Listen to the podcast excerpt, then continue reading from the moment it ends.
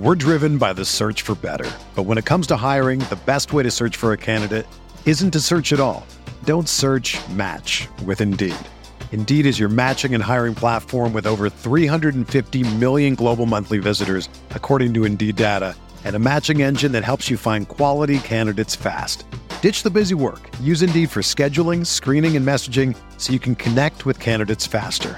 Leveraging over 140 million qualifications and preferences every day, Indeed's matching engine is constantly learning from your preferences, so the more you use Indeed, the better it gets. Join more than 3.5 million businesses worldwide that use Indeed to hire great talent fast. And listeners of this show will get a $75 sponsored job credit to get your jobs more visibility at Indeed.com slash BlueWire. Just go to Indeed.com slash BlueWire right now and support our show by saying that you heard about Indeed on this podcast. That's Indeed.com slash BlueWire. Terms and conditions apply. Need to hire? You need Indeed. You are listening to KC Sports Network, the number one podcast network for today's Kansas City sports fans. With former players from your favorite teams, informed perspectives, and former insiders, this is the place for you. KC Sports Network is proudly presented by Emprise Bank, your partner in possible. All right, everyone, welcome into another episode of Our Stories, a KCSN podcast on women's sports in Kansas City, brought to you by our friends at Holladay Distillery. I'm Marlia Campbell, and if you follow Kansas City sports, you know today's guest, Aly Trost Martin, is here with us. Aly, thank you so much for for being on the show today. Super excited to get to chat. Thank you so much for having me. When I saw this show launch, um, I don't know, a couple weeks, couple months ago, this year has flown by. Uh, I was so oh excited God, because I think that this is such uh, an awesome topic, and you've had some incredible guests. So I'm honored to be one of them. And yeah, I'm excited for our conversation. Oh, thank you. Yeah, as soon as this launched, I was like, I have to get Aly on the show. So I'm glad we were able to make this happen with crazy schedules. Um, and I have so much I want to ask you, but first, I kind of want to start with when you decided you wanted to get into the industry and kind of the path that led you uh, here to Kansas City. Yeah, so I'd say my path was a little um, atypical to the path that you hear most broadcasters in sports go down. Um, I wanted to be a sports broadcaster going into college. I decided my senior year that that was something I wanted to pursue. And I went to the University of Missouri for their journalism school. And in those like early introductory classes, um, started having conversations with a bunch of other girls in the in the class and getting to know my classmates and started to find out that everyone kind of wanted to do the same thing I wanted to do, which was be the next Erin Andrews. And so, um, you know, I, I was very, I think at the time, naive in thinking like, okay, that's just you just go and become a sideline reporter and it's that easy and you just kind of do that whole thing um, and as i started getting into some of my classes and trying to figure out what my path through college would look like to become the next Erin Andrews. Um, and, and, Mizzou may be different. I don't know how much things have changed. I was a freshman in college like in 2013, so it's been almost a decade, which is kind of crazy to think about. Um, but I, I, didn't really see a, a, path to go and do the, the type of broadcasting that I was looking to do, which was live sports. Like that was what really was appealing to me, not so much going down the route of, you know, working at a news station or covering like that's when I thought of working in sports, I'm like, I want to work at a game. Like that's where I want to be. And so yeah. I actually kind of strayed a- away a little bit from the sports thing and ended up um, having my emphasis area be strategic communication within the journalism school so I took a lot of PR classes, a lot of marketing, advertising, communications classes. And it wasn't until my um, summer before my senior year that I was doing a couple of internships and I was just feeling very unfulfilled. I, I remember telling my dad, I'm like, I just, I kind of have this feeling that I need to revisit the sports thing. And it just was kind of that light bulb for me that, you know what, maybe it's possible for me to find a way there, but it's not going to be as easy as maybe I thought it was coming in. That I was someone's just going to hand me a microphone and tell me to go stand down on the field and start talking. So crazy enough, my senior year starts and it's the fall of 2016, I think. And I get an email randomly from an SB Nation site that covered women's basketball. And they're like, hey, would you be interested in covering the women's basketball team here as like a beat writer and i was like okay i've never done you know beat writing by any chance or by you know uh, any stretch, but I was really interested in taking that on and seeing where it could lead me. So I accepted the position despite not having any experience in that realm, but like I'd done a lot of writing at the journalism yeah. school and I fell in love with it. And so that kind of sparked for me um, this passion that has carried me through since 2017, 2016, um, and really kind of led, you know, to the next thing and the next thing. But when I moved to Kansas City, I actually worked full time um, as a copywriter in advertising and marketing until I made the jump full time into sports in 2019, joining Sports Radio 810, but had been doing a ton of sports work on the side. And so that was kind of my path like to get here. And I, you know, of course, made a couple different stops in Kansas City with different publications, blogs, etc., um, and eventually landed here, which is um, sideline reporter for Sporting Kansas City, and doing a, a bunch of other things. And yeah, it's it's been a wild ride. It's like there's no way to answer that question without being very long winded. So I'll just like wrap yeah. it up right there. Yeah. Well, I had no idea that you started as a copywriter here. Um, and yeah. women's basketball. That's awesome. So did you cover um, Sophie Cunningham? Would she have been there when you were there? Yeah. Okay, that's she, cool. The the basketball team when I was there was like amazing. Um, so they yeah. had upset South Carolina, I believe, that year. And I mean, Sophie, Cierra Porter, it was a really, really fun year to cover the team. Yeah. Yeah. What a place to start. Um, so did you know you wanted to go into soccer specifically as like your focus or um, were you kind of open to anything yeah i'd say the soccer side of it really started to become more and more of a focus for me when i moved to kansas city so when i first started it was more of just like i love being around sports. This is the industry that I want to work in, and was just wanting to get experience in any way that I could. And so when I was nearing graduation and looking at jobs and trying to figure out what my next step was going to be, I was like, well, okay, I have this kind of year under my belt doing this basketball writing and covering the women's basketball team. But really, the bulk of my experience up to that point and all my coursework had been in advertising, communications, marketing. Like I had a ton of experience doing that. Some of it was like semi sports related, but it wasn't, I didn't have a broadcast reel. I didn't yeah. have this whole portfolio of articles outside of, you know, the one year um, that I had spent doing the basketball coverage. So you could make an argument. Maybe I could have gone and found something, but, you know, that's not the way that the story played out. So I mm. was looking for jobs and I applied to one job in Kansas City and it was a copywriting job that my professor had shared with the class. And my brother lived here. He was or in yeah, he was in college at the time at Rockhurst. And I was like, okay, I'll apply. And there's a part of me that still will always love like the creative um, writing thing. Like I, I've always consider myself a really creative person. And so there, there was a lot about that job that I liked, but it was the only job I applied to in Kansas City. And it was the one that I ended up taking. So I moved to Kansas City July of 2017. And when I moved, I also reached out to the SB Nation blog in Kansas City called the Blue Testament that covers Sporting KC. And I was like, hey, you know, I, I worked with another SB Nation blog in college and I grew up playing soccer. I love soccer and I really want to get more experience in the sports media world. So let me know how I can help. I'm like, I can write for you. I was planning to buy my own camera equipment so I could go out and like tape stand-ups and interviews just to like start building a reel and, and start getting the reps that I didn't get in college on the yeah. you know, on camera side. And so that's kind of how I got started in soccer. And I think slowly but surely I, you know, realized just how much I genuinely loved covering that sport because you know having played it and then for me also looking at sporting kansas city and the the path that you know could possibly be there to join their broadcast team at some point. Like that to me was like my goal.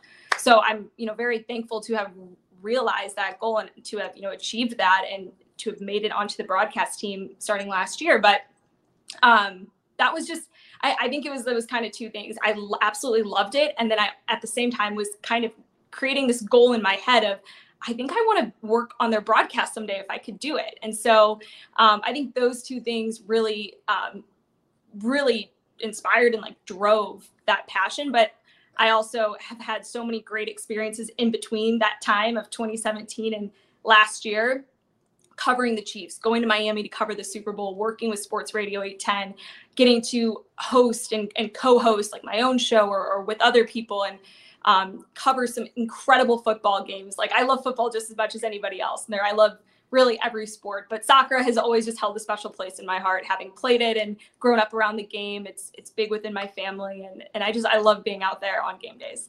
Yeah, yeah. Well, I love that that's part of your story. I had no idea. So I came from the University of Wyoming, and I also had no broadcast experience in college, uh, and work in TV now. So um, I know the feeling of being like, where do I start? You know? Yeah. Um, yeah. So so those couple of years when you moved to Kansas City and you had this end goal, what was it like plugging away and finding these other jobs? And did it ever get discouraging? Was it just crazy? What yes. was that process like? yes, yeah, yes. Um, very discouraging yeah. because you know I was doing a lot of this work for no pay. So yeah. you're you're working nights, you're working weekends, just trying to get experience and you know also working full time nine to five in a job that you know is an entry level job so I, I felt like i was really uh, at times just so burnt out and like nothing was ever going to click. Like, am I doing all of this for nothing? Is this yeah. just some like kind of crazy dream that I have that is like never going to go anywhere? And, you know, thankfully,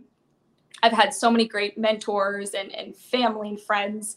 Um, my hus- my now husband, who you know was my boyfriend and then fiance at different points in this whole crazy thing, um, encouraging me and just really like being my sounding board and, and, that extra push like no keep going keep going like you know don't don't give up on it yet. And, and also helping I, I, think encourage me to make some big jumps when i needed to. I'd say the most one of the most pivotal points in my career was when i decided to make the move into sports full time because you know it, i was realizing that it wasn't very sustainable for me to you know hold this full time job and then try and like squeeze in all of my off work hours, all of my reps and and all of my you know opportunities like in the sports space. I was like if i really want to get better at this and if i really want to make it like my my career i need to at some point like move into this full time.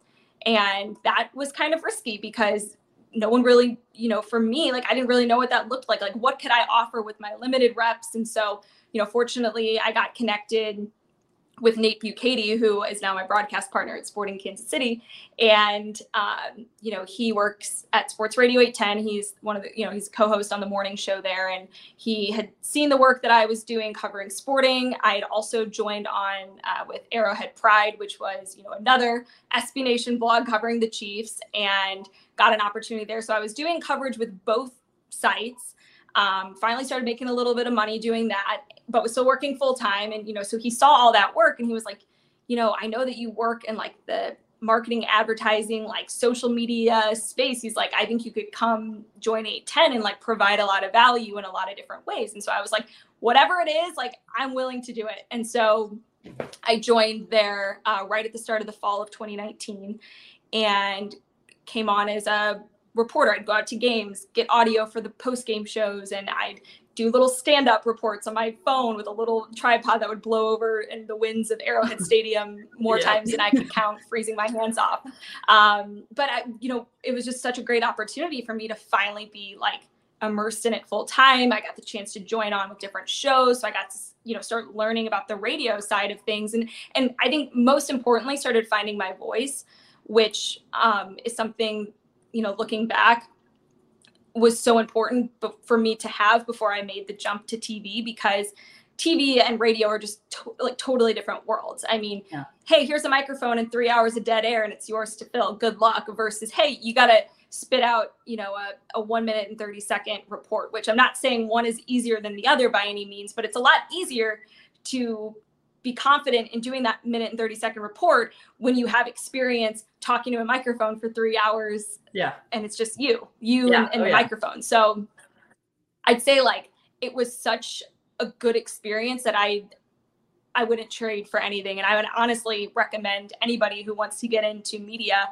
to if you you if you aren't finding opportunities on camera, if that's what you want to do, try to find opportunities like starting a podcast or joining a radio station because I think like there's so much value to be gained from those types of experiences. Yeah. Yeah. I think your story is such an encouraging one in that regard because you look at you now and you figure, you know, you, it might have been like jump after the next jump, but it sounded like it was a bit of a grind from, you know, from the beginning couple of years.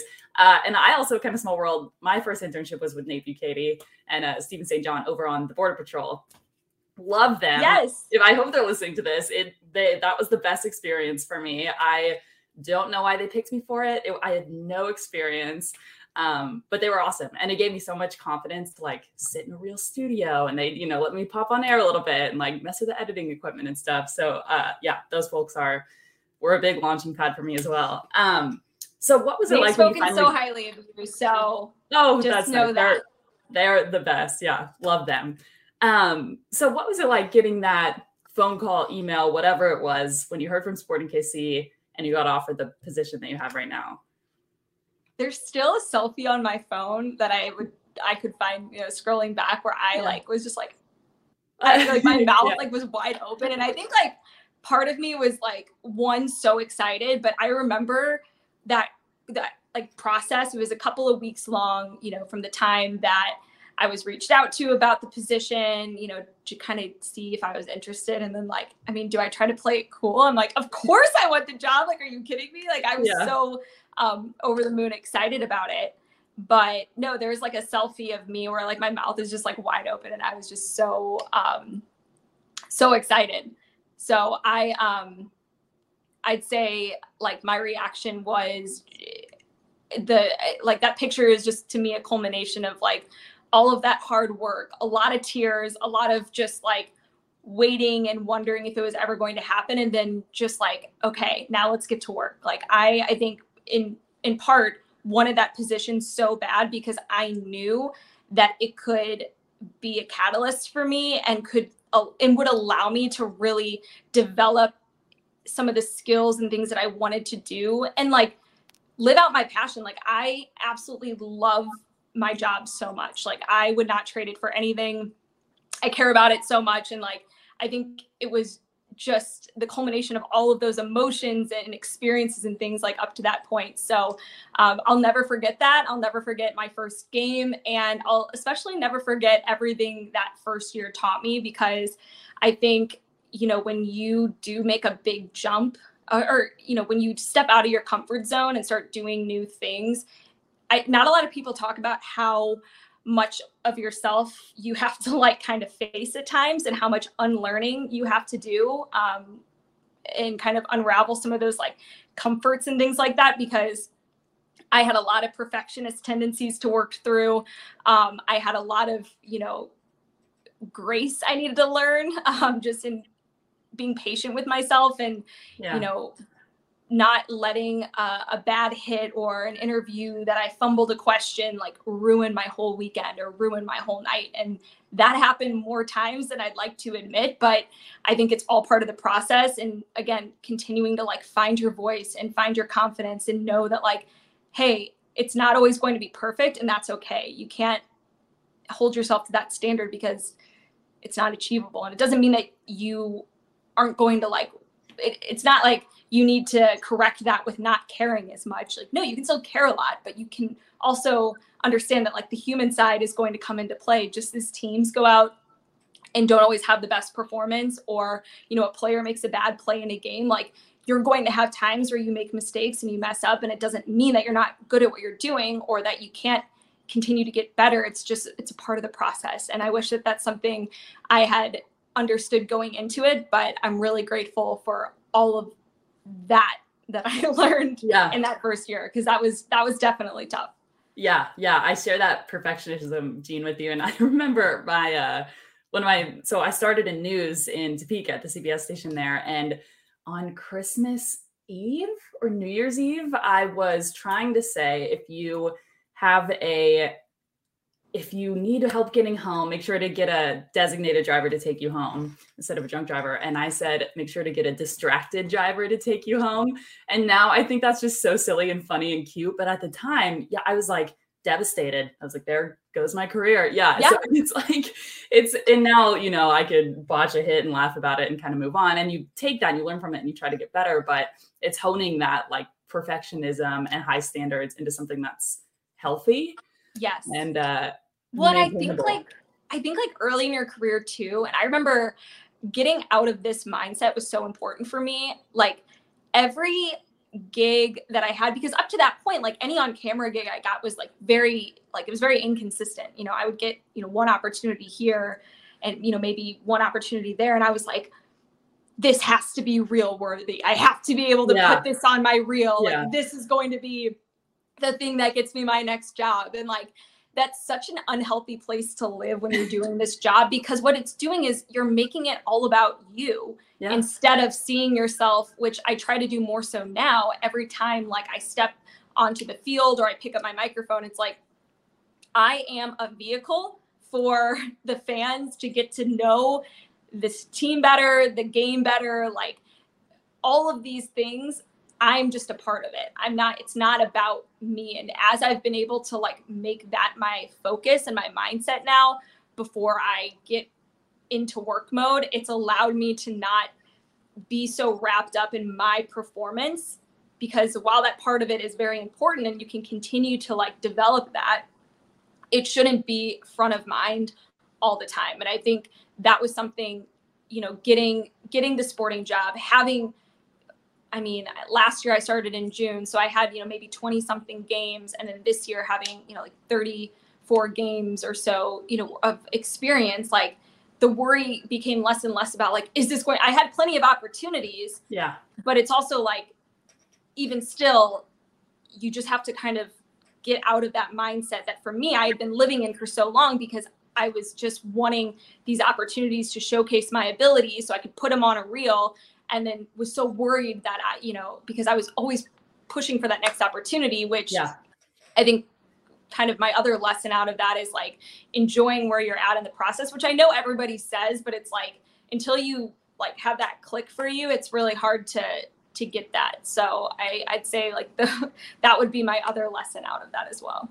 Yeah, yeah. Well, it's it's the the drive in you tells you to like look forward to the next thing and focus on the next thing. But you spend, I, I personally spent so much time like once I get a D1 basketball scholarship, then once I graduate, then once I get the job, then once I get the next job, and you get caught in this rabbit wheel and you're like, when am I going to enjoy, you know, these things that I've accomplished? Um, yeah, I'm totally with you on that. Hey, sorry to interrupt, but the NFL action is in full swing here at DraftKings Sportsbook, an official sports betting partner of the NFL. And that's right, we're talking touchdowns, we're talking big plays, and even bigger payout wins. New customers can bet just $5 on any NFL team to win and get $200 in free bets if they do. Listen, if that's not enough, DraftKings got you covered. Everyone can boost their winnings with DraftKings stepped up same game parlays. Right now, for every leg that you add, you can boost your winnings up to 100%. That's right. I paused a little bit because I had to make sure that was true. Right now, for every leg that you add, you can boost your winnings up to 100%. With bigger payouts than ever, why would you bet on football anywhere else?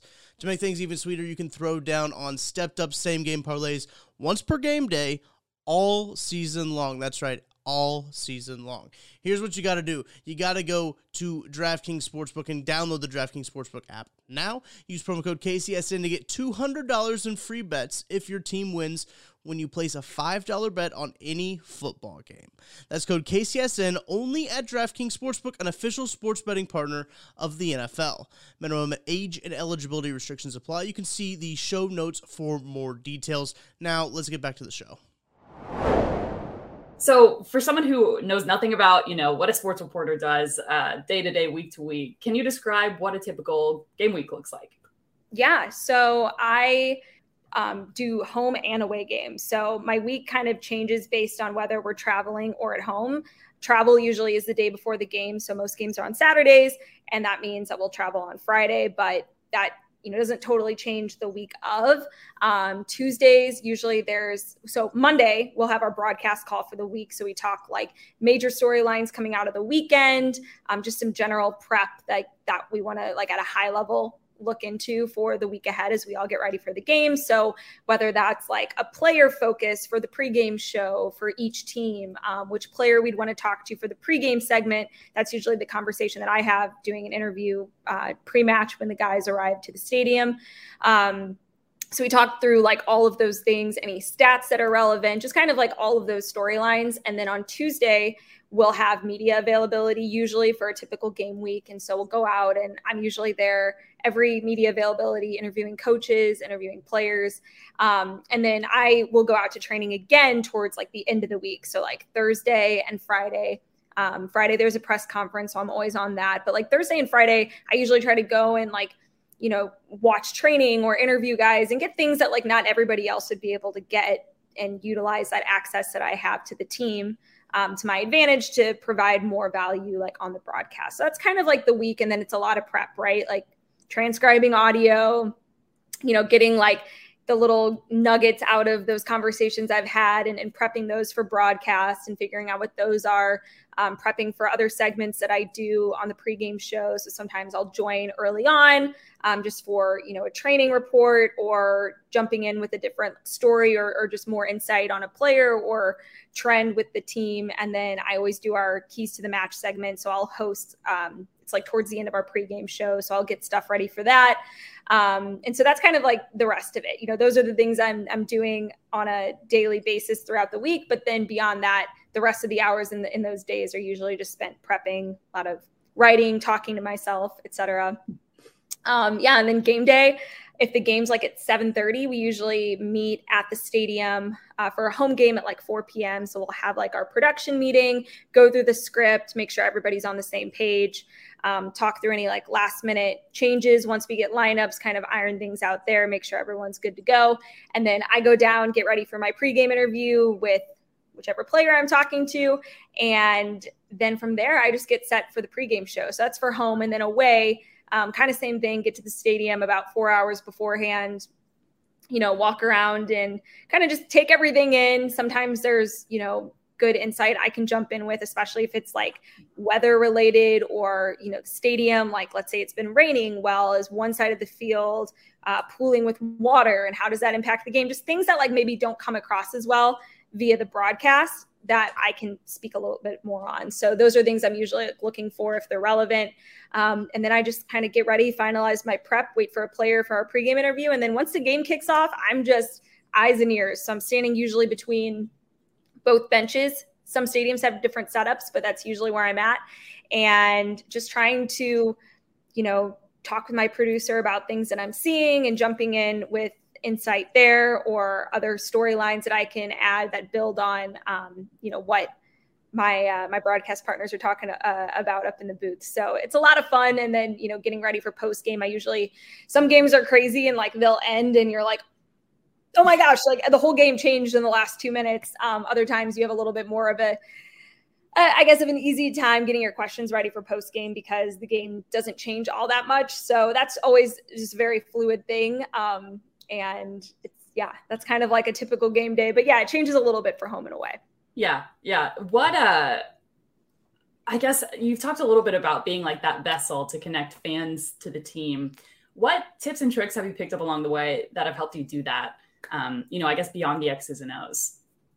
Yeah. Um, well, yeah, I'd say like preparing is always going to be like one of the best things that you can do because when you feel confident in what you're saying, it's it's easier to say it. And that's something, you know, I'm still always like trying to get better at is like best ways to prepare. Like what are for the games that I did feel really prepared, like what were different things that I did in my prep? Like I think that looks so different for everybody. There's not one like it's kind of like studying for a test, right? Like you're studying for this big test, I guess that, you know, maybe you have to know all of these different things and you only get asked like six questions. So it's sometimes hard to know like the most important thing to prep for. Um, so I'd say like that is a big one, like just that preparation, that confidence in what you're saying um, is always going to like help you do that you know the rest of it a lot better. You're a lot you're a lot less focused on yourself when you feel confident what you're going to say but I'd say like the other thing, and this is actually a tip that I kind of stole from one of the players. Um, we had a conversation with midfielder Remi Walter earlier this season, and we were talking about like the mental side of the game. And he said that every time he steps on the field, he tells himself, "I want to play and I want to play well. Like I want to play and I want to play well." And like he just thinks about what he gets to do as like an opportunity each game to showcase his ability and like it's something that he wants to do. And I think that like a lot of us could maybe benefit from that same kind of mantra. Like if you approach your work each day telling yourself like i want to do this and i want to do it well like i want to do this and i get to do this like having that appreciation i think for what you get to do. Because like you could find something to complain about any any time you walk into an office or anytime you walk into like your work station whether that's a stadium or a station whatever it is. But i think flipping that mindset just helps you like kind of approach it in a much more like mentally clear and like excited place. You know, I think yeah. it, it's all about like how you perceive some of those feelings and emotions and how you like process them and, and kind of flip them to your benefit. Another good tip that I had gotten from uh, Laura Okmin, who is a mentor and someone who I got connected with early on in my career. And I did one of her like galvanized camps.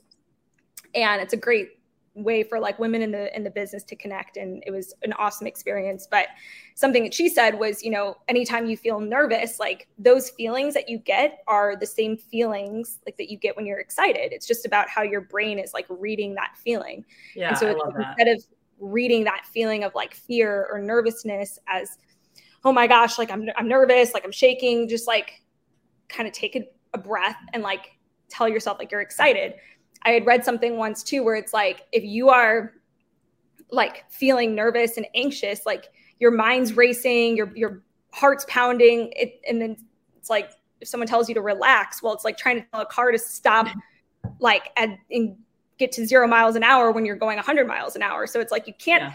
really do that as well, but you could redirect the car a little bit, and that's where I've kind of you know tried to get myself to be um, you know, anytime like those emotions come up. And then, yeah, like the thing with just being like a, a vehicle, I guess, for, for the fans, like I look at my job as like I get this chance to serve my audience or serve the audience of the team. Like I get to be the one to share so and so's story and like that's a great responsibility and like a great privilege. And so it's like i how cool that i get to tell all these people about this individual or i get to share with them insights about this team and this game. And so it's like looking at myself as less of like a performer who's just trying to get a good clip for my reel and more of like okay how cool. Like i get to be the one to deliver this information. And like i am the vehicle for the fans getting to connect with this team better and like you know vice versa. So it's all been like kind of just a, a more like mental change for me and just how i approach like you know a hit or my prep. And it's not like i'm always in that that mental space. I'm definitely not but it's something i try to be like conscious of. And it's definitely helped me a lot. But yeah it's definitely easier said than done. It's something I'm like constantly trying to practice and, and get better at.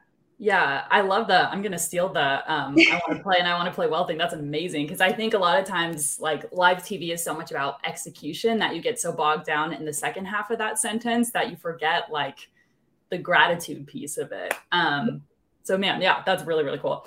Are there any moments? I guess could you point to one or a couple where you were like, man, I can't believe I'm here. Those like surreal moments where you kind of get to take it all in. Do you have a couple of those? Yeah, I it's just kind of gave me goosebumps because in August I got a chance to do my first ever national assignment. So I got to work with CBS doing NWSL sidelines for the Kansas City Current and Angel City game. And that right there was like the biggest pinch me moment yeah. just because, you know, it, like I said, had been a dream for me to even get to do the sidelines for Sporting Kansas City. So, like the fact that a league and a national producer called me to like work this game, I'm like, wait, me? Um, and I think the reason that it was so it was really special for a number of reasons but one of the big ones was that it was at children's mercy park and like that was the first stadium that i ever went to in kansas city that was the place where i had, you know, lugged my dinky little camera and tripod equipment and would stay late after sporting games, forcing myself to tape a bunch of stand ups and get reps and like, you know, the lights are going off, the the cleaning crews are out, like the it's fall and it's getting cold and I wore a tank top and I'm trying, you know, it's like all of those like memories just kind of came rushing back and it was just like this overwhelming sense of like joy and like gratitude that I got to like have this opportunity and in a place that was the site of so many major milestones. It was where I did my first ever sporting game. It was where I, you know, really kind of grew as as a reporter and pushed myself. I did my first ever sideline interview there, even if it was, you know, with my own camera that I went and later edited in iMovie, you know, and like posted on Twitter. So it was just like all of those things. And like my family got to be there. My parents were there for my first sporting game as well. And so like just knowing that like this one place has has been where I've like really grown and has been the site of like all of these major moments was just kind of surreal and and I, I think definitely helped in making me feel a bit more comfortable too. But I just was like so excited and so ready for that moment and, and did not let a second go by where I didn't you know appreciate it you know outside of when i'm like locked in on the game but like anytime i got like a second to kind of like you know, let my mind wander for a moment, I was like, oh, like this is so awesome. Yeah. Yeah. What a full circle moment to come back to. Um, oh my gosh, when you're talking about stand-ups. So for folks that don't know, that's like a um it's like a recorded hit. Like you're not live, you shoot it in front of a camera. And I don't know about I you. I hate them so They're much.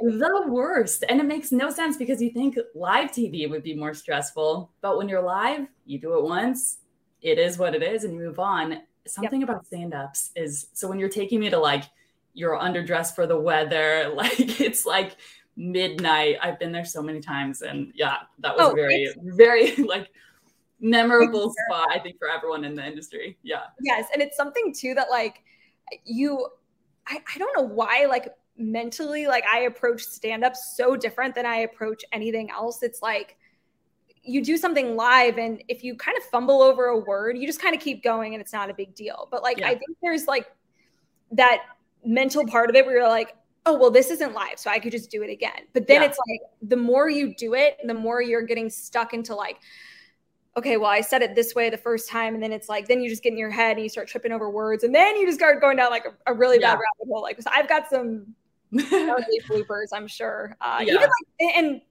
that's not even from just back in that day. Like present day, I was literally week, in yeah. LA. Oh yeah. my God, we were in LA for a game. It was so hot. And I had honestly been on a good run. I was like one take wonder there, maybe two for a good stretch. And then, like, I don't know what happened. This is like of September. I could not for the life of me get these dumb words out of my mouth. And my was just like, Aly, take a breath. Yeah. You got this.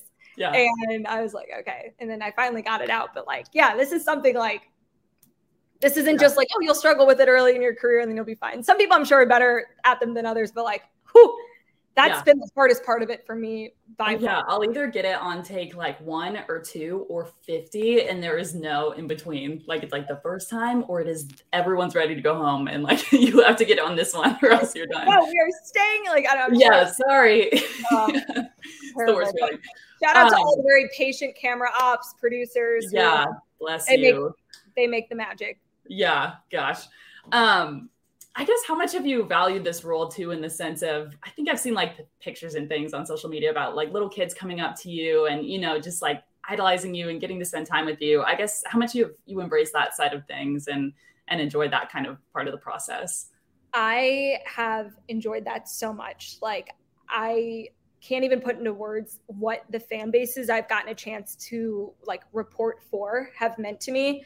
Um, I don't like usually like sharing these things about myself, but this was like probably one of my proudest moments working with Sporting Kansas City, and it has nothing to do with like the players or the coaches or any work that I've done in particular, but there was a message that was sent um, to me, and then also to like one of the season ticket reps from a young girl who literally said that she is pursuing a journalism degree and going to college because she loved my work and mm. I inspired her to do that. And I'm like, oh my gosh, like I never thought that anything I, you know, was doing like had that effect on anybody. And like that's where I think, you know, the platform that we have in these positions is so powerful and like should be acknowledged and also like appreciated and taken care of like i take this part of my job just as seriously because i know that like every interaction i have because sometimes like game days are crazy and you're like running a million miles an hour but like anytime someone stops me or says hello i always like take that time because I know that like that interaction could lead to another story, you know, like that, where it's like I could have that impact on somebody's day and life.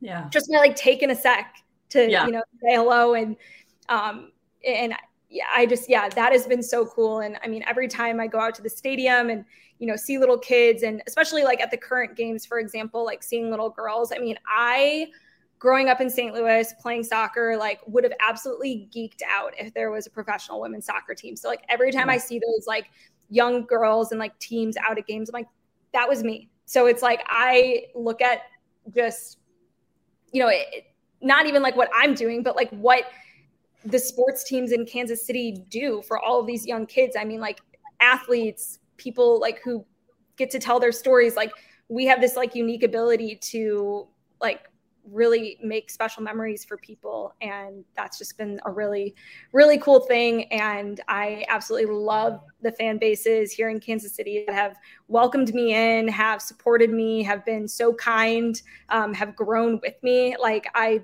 could not put in towards what Kansas City's meant to me and what the sports fans here have meant because they, I think, have made a huge impact on my life. And it's been like such a privilege to get to cover so many different teams and athletes and like stories here in KC. Hey, sorry to interrupt this podcast, but I've got to tell you about our friends at Liquid Death. You may start noticing that there are strange tall boys of beer in the bottled water section of your local store. Well, fear not, it's not actually beer. It really is mountain spring water from the Alps, and it's called Liquid Death. Uh, no, Liquid Death. Why is it called Liquid Death, you're asking me? Uh, well, it's because it'll brutally murder your thirst. That's what it says here on my sheet. And their infinitely recyclable tallboy cans are helping bring death to plastic bottles, something that you just absolutely love to see. They also donate 10% of their profits from every can sold to help kill plastic pollution. Love to see that as well. So, this is what you got to do you got to go to Liquid Death and find it at your local Woodman, 7 Eleven, Roundy's, or Hy-Vee. I go to the Hy-Vee gas by my house here. I see it everywhere good stuff. It's in sparkling water. It's in just regular water. You can find it anywhere. At, at Hy-Vee specifically is, is where I get it. Or you can go to Liquid Death and find a retailer uh, using their store locator tool at liquiddeath.com slash KCSN. That's liquiddeath.com slash KCSN. When you mentioned the um, the young girl that emailed in, I think it's so cool because you can't. It's harder to be something if you don't see someone who looks like you doing it. So having a woman in this position and, you know, being on the sideline and interviewing players and doing all these things is, I know, inspiring for so many people. Um, and it, it sounds like you take that role, that part of it super seriously, um, which is really, really cool. Yeah. Well, and yeah. I, you know, in addition to like the sideline stuff, I, you know, have had mentors like recently and, and in the last like year encouraged me to go outside, like look at different types of roles. And I've always been someone who like I'm down to kind of try anything once. Like maybe I'll fall on my face, but I'll at least fall trying something new. Yeah. Um, I'm actually about to start pursuing some more like play-by-play opportunities and doing other types of like sports coverage or you know broadcasting that I haven't maybe done and I maybe haven't seen like a lot of other women do. And so I, that is, I think, a goal of mine that I don't think I like I don't think I took that part of it as serious or I didn't think like that I could you know be that for anybody but it is something like I do think about now a little bit more and like take seriously because I do think it's important to see people who look like you and sound like you doing doing different jobs that maybe traditionally people who look like me and sound like me haven't done and I think like that's awesome. Like the sports media world now with women doing analysis and play by play and sideline and hosting and you know gambling content. I mean like you see women in all these different roles and it's like so cool just to to look out at all like the diversity across the board. And um, I, I think it's only going to make for better coverage down the line and you know hopefully inspires more and more people to pursue something that maybe they didn't because they just didn't think that there was a path. And I'm grateful for all the women who showed me that there was a path, and I hope to create new ones as well. I love that. That is so incredible. Um, and man, what an exciting time to to be in soccer in Kansas City. I feel like this is like just such a cool momentum time. Yeah, yeah. Um, so for maybe young girls listening to this or parents who have kids, you know, who have kind of expressed interest in this career path, do you have like the biggest two three pieces of advice you know you could give them to to following this career yeah i'd say like the biggest thing is just knowing that there's no one true path to doing this job. I think there are so many ways that you can get valuable experience and i think the experience is the most important part. You can go to whatever journalism school and take whatever you know internships or get you know whatever accolades when you're studying you know during your four years or, or however long. But the most important things are going to be like the work that you put in like the the behind the scenes the late nights the connections like all of those things are going to to really play the biggest the biggest part in in helping grow your career more so than where you go to school i like looking back I think it's like funny for me now because I was never like the kid who was like the most academic in the world. I hated math. I love soccer. Like my most important thing each week during most of my life was like my soccer games, my soccer practice, and all of that. And it wasn't getting the best GPA in school or anything like that. And and you know, it's just funny now. Like I had a great college experience. Like I learned so much at the Mizzou Journalism School. And like that was also important in helping set a good foundation. But I also have gotten every job I've had up to this point because of the connections I've made, because of the relationships I've built, because of the work that I've put in, um, you know, in jobs that I've gotten or just before I even got those jobs. And so it's like, I think just good for people to know that while so those things are important, there's there's a lot of ways to get to where you want to go and it doesn't have to look one particular way and don't be discouraged if it doesn't look the way that you thought that it should look or it doesn't look the way that it looks for somebody else. Like you know you'll hear this a lot especially in this industry but like not comparing yourself is so important because everyone's path is going to look different. My path looks so different from so many of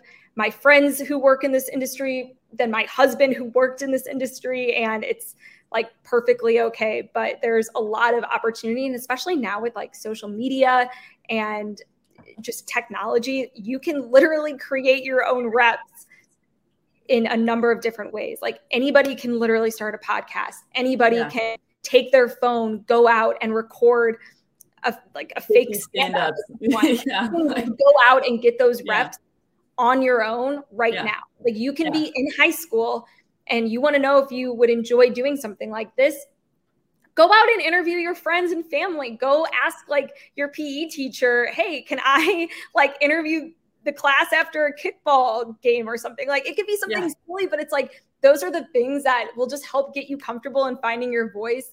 And I just, I think like looking back, I wish I had maybe pushed some of the fears and anxieties I had thinking of like what other people would think of me and had just like really put myself out there um, because I do think like that got in the way for me a little bit at the start and is something that, you know, it's just all part of the process, all part of the journey. But those are things that I would tell any younger person now wanting to get into this or any person who's at a place in their life because I don't think like you have to be of college age or high school age to pursue this. Like if you're yeah. 30 years old and you're like, man, I think I really want to do this, like hire a talent coach, start, you know, going out and getting reps on your own and just go after it. I guess that's like my yeah. best. Yeah, start now. Um, you too can shoot 50 stand-ups in the freezing cold if there's the options there. And there is really cool opportunities, as you mentioned, because I think when I was in high school, social media wasn't as big of a thing and you know podcasts certainly weren't um, so yeah now as you mentioned for young folks you can take your phone out buy a $10 tripod off of amazon and, and that kind of thing impresses me more when i see people with um, you know that kind of work on their reels and stuff because you know they really want it and they're putting in the, the non-glamorous you know hours yeah. to to work on their skill set which i think is really cool 100% and like it's also nowadays so much easier i think to like get discovered and create visibility around yourself than ever before. Like the reason that I had even gotten on Nate Bukaty's radar when I was kind of starting out was because I was posting my interviews that I edited in iMovie, which is a free app on your Mac computer yeah. that I had, like the same computer I had in college, um, and posted them on Twitter. And that was what I would do after every game. I'd go down, I'd tape the interviews, I'd run upstairs, take my little SD card, slide it in my laptop, edit them up and then post them to Twitter. And like that was a, big reason why I even got in front of him. And he's, of course, been a big advocate of mine and has helped mentor me and and just now has become a good friend. So um, yeah, it's it's so cool. I think nowadays how you can get in front of the right people, whereas in the past, like you had a VHS tape that you had to, you know, get you know for your reel that you had to get together from actual like in studio repetitions yeah. and then tape mail that tape out to people like we're very great like very uh, privileged today to be like in a time where you don't have to jump through all those hoops like you can just network and, and post your work. Um, yeah. I think like a great way to get in front of the right people. Yeah. Yeah. We still use, we have like, I feel like tapes feel like a million years ago, but like we still at our station, at my last station, we still have like the morgue of tapes that people oh every once in a while. Yeah. Um, okay. Well, this question's a little bit similar, but um, you know, the podcast is called Our Stories. So I kind of like to wrap with if people watching this, listening to this, get one thing out of your story, what would you hope uh, that would be? Oh, that's like a that's a great question. Um, I'd say the thing I'd hope is that anyone who like has yeah followed me or is maybe hearing my story for the first time just like feels inspired to go and and do something that they're passionate about and yeah oh my gosh like i I don't even know what I'd say because like I I think like I in a lot of ways don't even see like my story as being like close to finish yet and I know that's probably the case for like everybody you talk to. Um, there's a lot that I'm still figuring out, but I'd say some of the things I've figured out up to this point is that like you know I, I, think my story's shown like that hard work can pay off. Um, maybe things people didn't know about me that maybe they learned today and maybe would want to write down or carry with them. It's just like, you know, being kind to others, being kind to yourself. Um, and, and yeah, take like kind of taking yourself out of it sometimes. Like, I think that's something that I, you know, would hope that I can inspire other people to do is that, you know, it's, this job can be very like isolating and hard and some at times like you can pick apart every single thing about yourself and how you say something, how you look, this, that, and the other. But like the more that you focus on making it about the stories and the people and the impact, like the better you're going to feel about the work that you're doing. And I think that's something that I've really, again, have had to remind myself. It's not something that I just think all the time or feel all the time but it's something that like i hope that i like that's the story that i'm like wanting to tell and wanting like wanting to more have as part of like my story. So I, um, yeah, I'd say that's it. And also just having fun with what you're doing. I, I, think something I've always tried to do is like let my passion for things shine through um, anything that I'm doing. And um, that enthusiasm, I think, can take you a long way because when you genuinely enjoy what you're doing, um, it's hard for people like that's contagious. It's hard for people not to enjoy it as well. So that was like great question. I yeah, great answer. Gosh, come up with other things as I um, as I think more on it because I think that's a that's a question that is uh, I think a good one for people to think about. Yeah, yeah. Well, I have been a cheerleader of yours from afar for a long time now, um, but knew very little about your story. So this has been so fun uh, and so inspiring. And I'm taking a lot of nuggets with me uh, as I move into my career, and I can't wait to see uh, how your story unfolds. So, Aly, thank you so much for doing this. Uh, this has been so much fun. And same to you, huge fan from afar. And it's always great to have more women in KC covering sports. We've had some great ones. Um, and I'm very fortunate for, you know, all of our little like network here. So yeah. Um, keep it up. You're incredible. And thank you so much for having me today. This is fun. Likewise. We'll talk soon. Yes.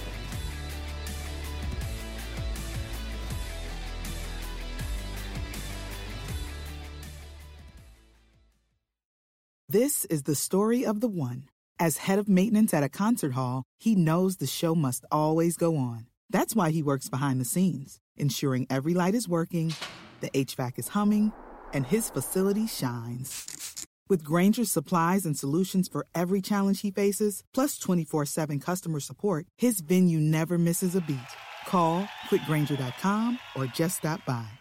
Grainger, for the ones who get it done.